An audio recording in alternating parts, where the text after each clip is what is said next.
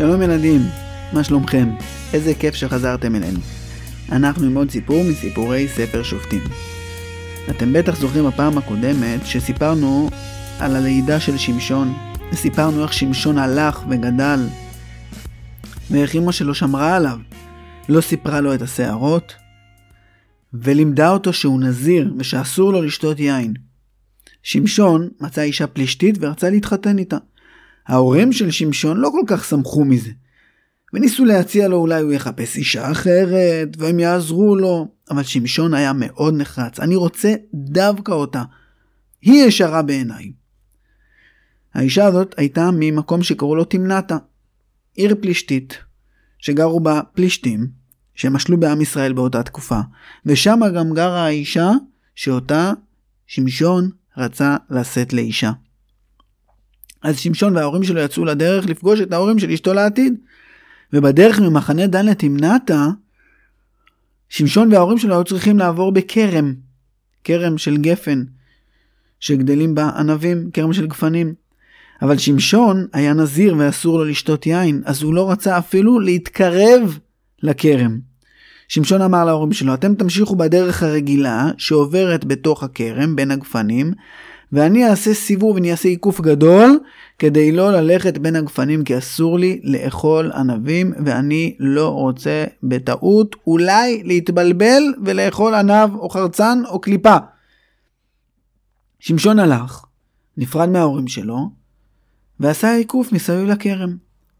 ופתאום הוא התחיל לשמוע נהמות מוזרות עד שפתאום התנפל עליו אריה בשאגות. האריה רץ לעברו וזינק. שמשון לא ידע מה לעשות. ברגע הראשון הוא רצה לברוח, אבל הוא הבין שפשוט אין לו סיכוי. האריה מזנק עליו ועוד שנייה כבר תוקף אותו. מה עושים? פתאום שמשון הרגיש שהגוף שלו מזדקף ומתרומם. הוא הרגיש שפשוט יש לו כוח. הוא לא הבין מאיפה ההרגשה הזאת מגיעה, אבל זאת הייתה תחושה מאוד מיוחדת. שלפתה את כל הגוף שלו מכף רגל ועד ראש. הוא פשוט נעמד מול האריה, האריה קפץ עליו וניסה לטרוף אותו, אבל שמשון תפס את הלוע של האריה, את הפה שלו, בשתי ידיים, ופשוט שיסע אותו, קרע את הראש של האריה לשניים בידיים שלו. ברגע אחד, מתוך הסערה והלחץ הגדול ודפיקות הלב והתחושות המיוחדות שהיו לשמשון פתאום נהיה שם שקט גמור. האריה שכב על הארץ, קרוע, משוסע, מוטל מת. זבובים התחילו לעוף מסביב לגבייה שלו. שמשון הסתכל על הידיים שלו הן היו מלוכלכות, מלאות דם. אבל בלי, אפילו בלי שריטה אחת. שמשון היה המום ממה שקרה לו. הוא לא רצה שההורים שלו ידעו על, התוק... על התקרית. הוא ערבב את הידיים שלו בתוך החול ובתוך האבנים ושפשף אותם ושוב ושוב עד שהידיים שלו היו פשוט סתם ידיים מאובקות של אדם שהולך בדרך בלי שום סימנים מאותו קרב. הוא אישר קצת את הבגדים שלו אוי, וואו, מה זה היה? והמשיך בדרכו. המפגש של המשפחות, המשפחה של שמשון והמשפחה הפלישתית של אשתו, עבר ממש בטוב. ההורים של שמשון חששו להיכנס לתמנתה, שהייתה עיר פלישתית. הפלישתים בתקופה הזאת בכלל בכלל לא היו חברים שלו, היה, לא היו חברים שלנו, של עם ישראל. ליהודים היה מסוכן להיכנס לערים וליישובים שלהם, אבל שמשון לא פחד. וההורים שלו סמכו עליו והלכו איתו. ובאמת המפגש הסתיים בסדר, קבעו תאריך ומקום לחתונה בעוד כמה חודשים.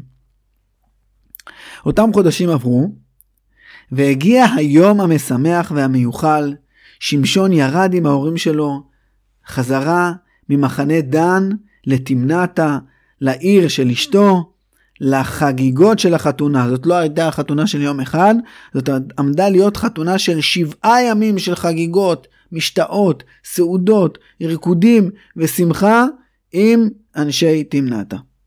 בדרך כמובן ששמשון וההורים שלו הגיעו לכרם ושוב התפצלו באותו מקום שהם התפצלו בו בפעם הקודמת. ההורים המשיכו בכרם ושמשון עשה את העיקוף שהוא כבר היה רגיל אליו. כששמשון יצא לעיקוף הזה הוא פתאום תהה לעצמו מעניין מה עלה בגורל האריה המת. ופתאום תוך כדי שהוא תוהה את התהייה הזאת לעצמו, מרחוק הוא שם לב שהוא רואה, אה, זה שם, הנה הגבייה של האריה, מוזר, מה זה שם? מה זה שם?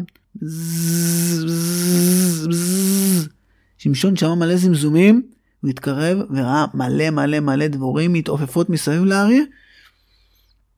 ובתוך הגבייה של האריה, חלת דבש גדולה ומפתה מאוד מאוד. שמשון דחף את היד שלו, לקח מזה חתיכה. וואו, איזה דבש מהמם, איזה כיף, מתוק. Mm. אתם יודעים, בתקופה הזאת לא היה דבש בחנויות. למצוא דבש ביער או בכל מיני מקומות בטבע היה דבר מאוד כיף ומאוד שווה ויקר. היו מקומות שמכרו בהם דבש, אבל זה עלה הרבה מאוד כסף, ורוב האנשים לא יכלו להרשות לעצמם לקנות את הדבש הזה. אולי פעם בכמה חודשים, קצת דבש, כמה כפיות של דבש. שמשון ראה כמות מאוד גדולה של דבש, ורצה לקחת את זה. אבל לא הייתה לו צנצנת. מה עושים? לשמשון היו שתי ידיים ענקיות. הוא פשוט תפס את ה... לקח את היד שלו, טבל אותה בדבש, הפך אותה כזה לצורה של קערה, ושמר את הדבש בתוכה. אותו דבר גם ביד השנייה, וככה שמשון המשיך ללכת, כשהידיים שלו מחזיק אותם גבוה, כמו קערות, ובתוך הידיים שלו דבש. שמשון סיים את העיקוף ופגש את ההורים שלו, אמר להם, היי, אבא, אמא, בואו תראו מה יש לי, מצאתי דבש. מה זה, מאיפה הדבש הזה, מה יש? לא, לא משנה, שום דבר, שום דבר, שטויות. דבש, פשוט דבש. מה, אולי תראה לנו איפה זה? לא, לא, לא, לא, לא, לא, עזבו, אל תראו את זה, לא כדאי, לא כדאי. שמשון לא רצה שההורים שלו ידעו על הסיפור עם האריה. הוא החליט לשמור עליו בסוד. הוא עוד לא ידע מה הוא יעשה עם הסיפור הזה, אבל בשלב הזה הוא החליט לשמור את הסיפור הזה בסוד. נתן להורים שלו מהידיים שלו פשוט לטעום דבש, ללקק דבש, עד שהם עמדו שם ואכלו ואכלו, וכל הדבש כמעט כמעט נגמר. רק הידיים של שמשון נשארו דביקות לגמרי. שמשון המשיך ללכת יחד עם ההורים שלו, הגיעו לתמנתה. שמשון לחץ לכולם את היד, שלום, שלום עליכם, מזל טוב, מה נשמע? אוי, מה זה, הידיים שלך דביקות מאוד, אוי, סליחה, סליחה. טוב, אני אשטוף מהר ידיים, וככה כולם ראו שהידיים של שמשון דביקות.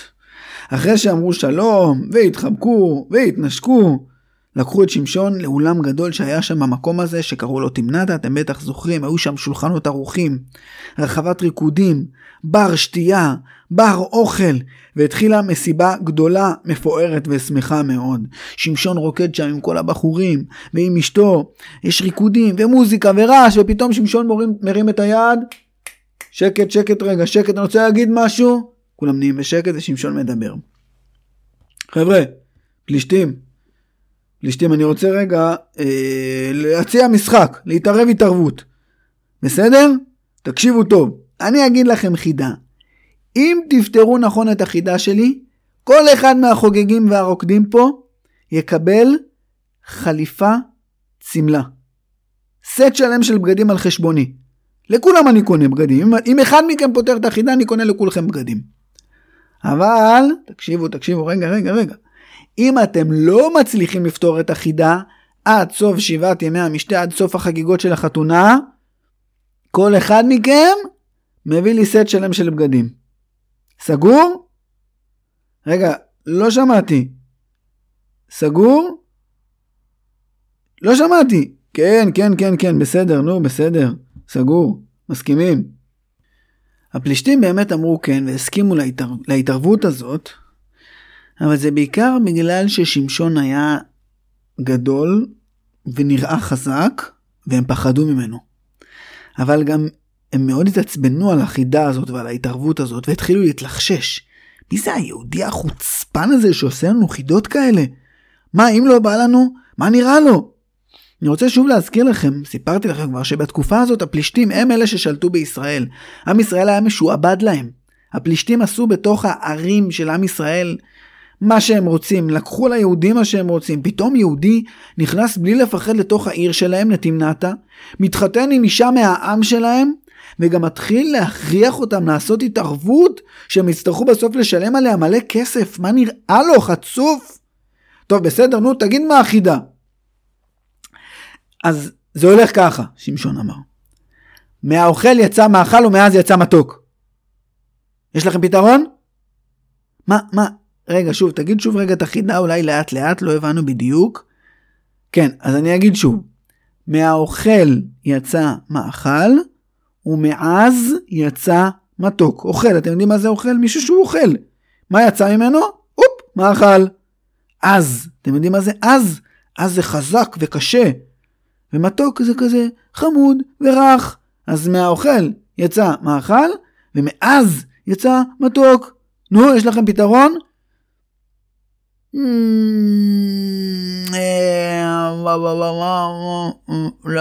אנחנו נחשוב על זה. בסדר? אנחנו נחשוב על זה. נראה לי שכדאי ש... שנמשיך את הריקודים, בסדר? הריקודים המשיכו, המוזיקה חזרה, אבל זה כבר לא היה אותו דבר.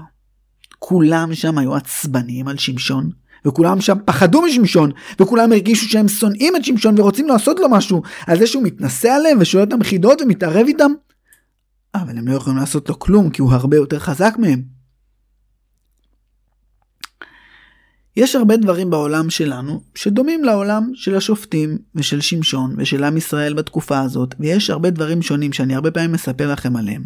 חלק מהדברים ששונים, שלא דומים בין העולם שלנו לעולם של אז, לפני שלושת אלפים שנה, זה המחיר של כל מיני חפצים.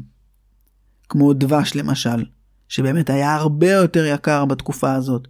וכמו בגדים, היום בגדים זה דבר לא מאוד יקר, יש גם בגדים, יוקר... בגדים יוקרתיים כמובן, אבל בדרך כלל לכל ילד וכל איש יש כמה וכמה מכנסיים וכמה וכמה חולצות, כמה וכמה סטים, וכל יום או יומיים מחליפים חולצה ומכנסיים, ולובשים חולצה ומכנסיים אחרים, ובאירועים מיוחדים אז יש בגדי שבת, ולא סט אחד של בגדי שבת, לפעמים מחליפים בין הערב לבוקר, ולחגים בדרך כלל קונים עוד סט, ויש, ולחתונות כמובן, ולאירועים משמחים, וככה יש לנו כל מיני, כמה וכמה סטים של בגדים לכל מיני אירועים וימים. אבל בתקופה הזאת שאנחנו מספרים עליה, בתקופת השופטים, לפני בערך 2500 שנה, לכל אדם רגיל היה בגד אחד, שמלה אחת. אולי שניים, אבל כמעט אף פעם לא יותר מזה. ואם הבגד הזה היה נקרע, לא היו זורקים אותו בשום אופן, היו צריכים לתקן אותו. לא היו קונים בגדים חדשים סתם ככה, זה היה מאוד מאוד יקר. הכל נעשה בעבודת יד. ההצמחה של הבגדים, או בעלי החיים שמהם עשו את הבגדים, כל הפעולות עד לזה שזה הפך לבגד, שזה הרבה מאוד פעולות קשות, עשו, נעשו בעבודת יד על ידי פועלים, וזה היה מאוד מאוד יקר. לא היו מכונות ולא היו חומרים סינתטיים. ושמשון הבטיח בהתערבות הזאת לכל ה-30 מרעים, 30 חבר'ה שהיו שם בחגיגות, בריקודים, שהוא ייתן לכל אחד חליפת שמלה, בגד שלם. זו ממש התרברבות לקנות 30 בגדים בבת אחת.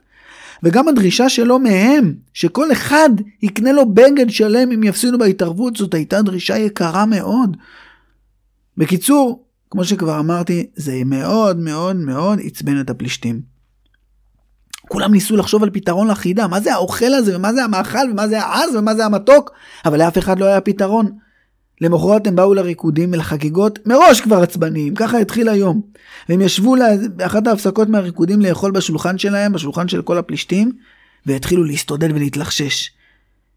יואו! איך לא חשבנו על זה? יש לי רעיון! תקשיבו, תקשיבו רגע, שקט, שקט. נשאל את אשתו של שמשון, היא בטוח תסכים לגלות לנו. רעיון. ובאמת אחד הפלישתים מצא את ההזדמנות והלך הצידה. כשאף אחד לא שם לב, עם אשתו של שמשון לדבר איתה, ואמר לה, תגידי לי, אוכל, מאכל, אז, מתוק, יש לך מושג, אומר לך משהו? מה? על מה אתה מדבר? מה זה, מה, מה זה המילים האלה? את לא יודעת? לא, אין לי מושג על מה אתה מדבר. טוב, תקשיבי רגע. שמשון שאל אותנו חידה. תנסי בבקשה לברר לנו מה, מה הפתרון שלה, אני אגיד לך בדיוק את החידה. מהאוכל יצא מאכל ומאז יצא מתוק. מה? מה? מה? תגיד רגע שוב לאט לאט. אני אולי אכתוב את זה שנייה שאני לא אשכח. מהאוכל יצא מאכל ומאז יצא מתוק. אז מה זה בדיוק? תסביר שוב. תקשיבי, הוא התחיל בנחמדות, אבל פתאום זה עבר לטונים אחרים.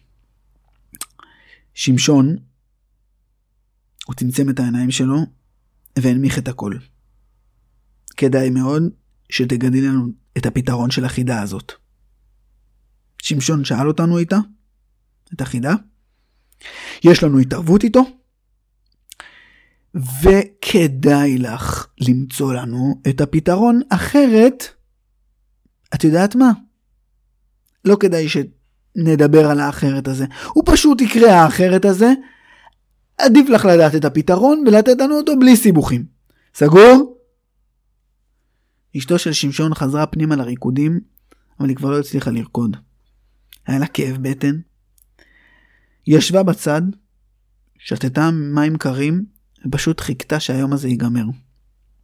בלילה היא ושמשון הלכו הביתה, הם נכנסו לבית והדבר הראשון שהיא שאלה אותו, שמשון תגיד לי, תגיד לי רגע, מה זה אוכל, מאכל, עז ומתוק, אה, חידה כזאת אולי שאתה מכיר, שמעת עליה פעם? מהאוכל יצא מאכל ומאז יצא מתוק, אתה יודע, יש לך מושג מה זה? מה? למה את שואלת? סתם שמעתי שהייתה חיזה, חידה כזאת ואני ממש מסוקרנת לדעת מה הפתרון של זה. לא, לא, לא, לא, אני, סליחה, אני, אני לא יכול לגלות. התערבתי עם הבחורים במשתה ואני לא יכול לגלות. מה? לי? אשתך? אתה לא מגלה לי? איזה מין בעל אתה? עם מי התחתנתי? אתה לא סומך עליי? ולא אוהב אותי? אשתו של שמשון התחילה לבכות. וזה היה לשמשון מאוד לא נעים. אבל הוא לא רצה לגלות את החידה, הייתה התערבות. ופשוט היה לא נעים. למחרת בבוקר שמשון ואשתו שוב חזרו לחגיגות, ושוב המשיכו הריקודים, והסעודות, וכל הדברים של החגיגות האלה. והבחור הפלישתי הזה ששאל את אשתו של שמשון, מה הפתרון של החידה, שוב מצא את ההזדמנות ונעמד לידה, נו, יש לך פתרון? מה קורה? לא, תקשיב, אני, אני מבטיחה לך, אני, אני באמת לא יודעת, אין לי מושג מה זה. ואני לא מצליחה להגיע לתשובה. כדאי מאוד שתדעי. אשתו של שמשון לא ידעה מה לעשות. היום האחרון של החגיגות התקרב, והיא פחדה מאוד. אתם יודעים איך זה הסתיים? מה אתם אומרים? שמשון הסכים לגלות את החידה, או לא הסכים לגלות את החידה? מי קנה למי חליפות שמאלות? ומאיפה היה את הכסף לזה? על כל זה נספר בעזרת השם בפעם הבאה של סיפורי ספר שופטים. תודה רבה שהאזנתם לנו. להתראות.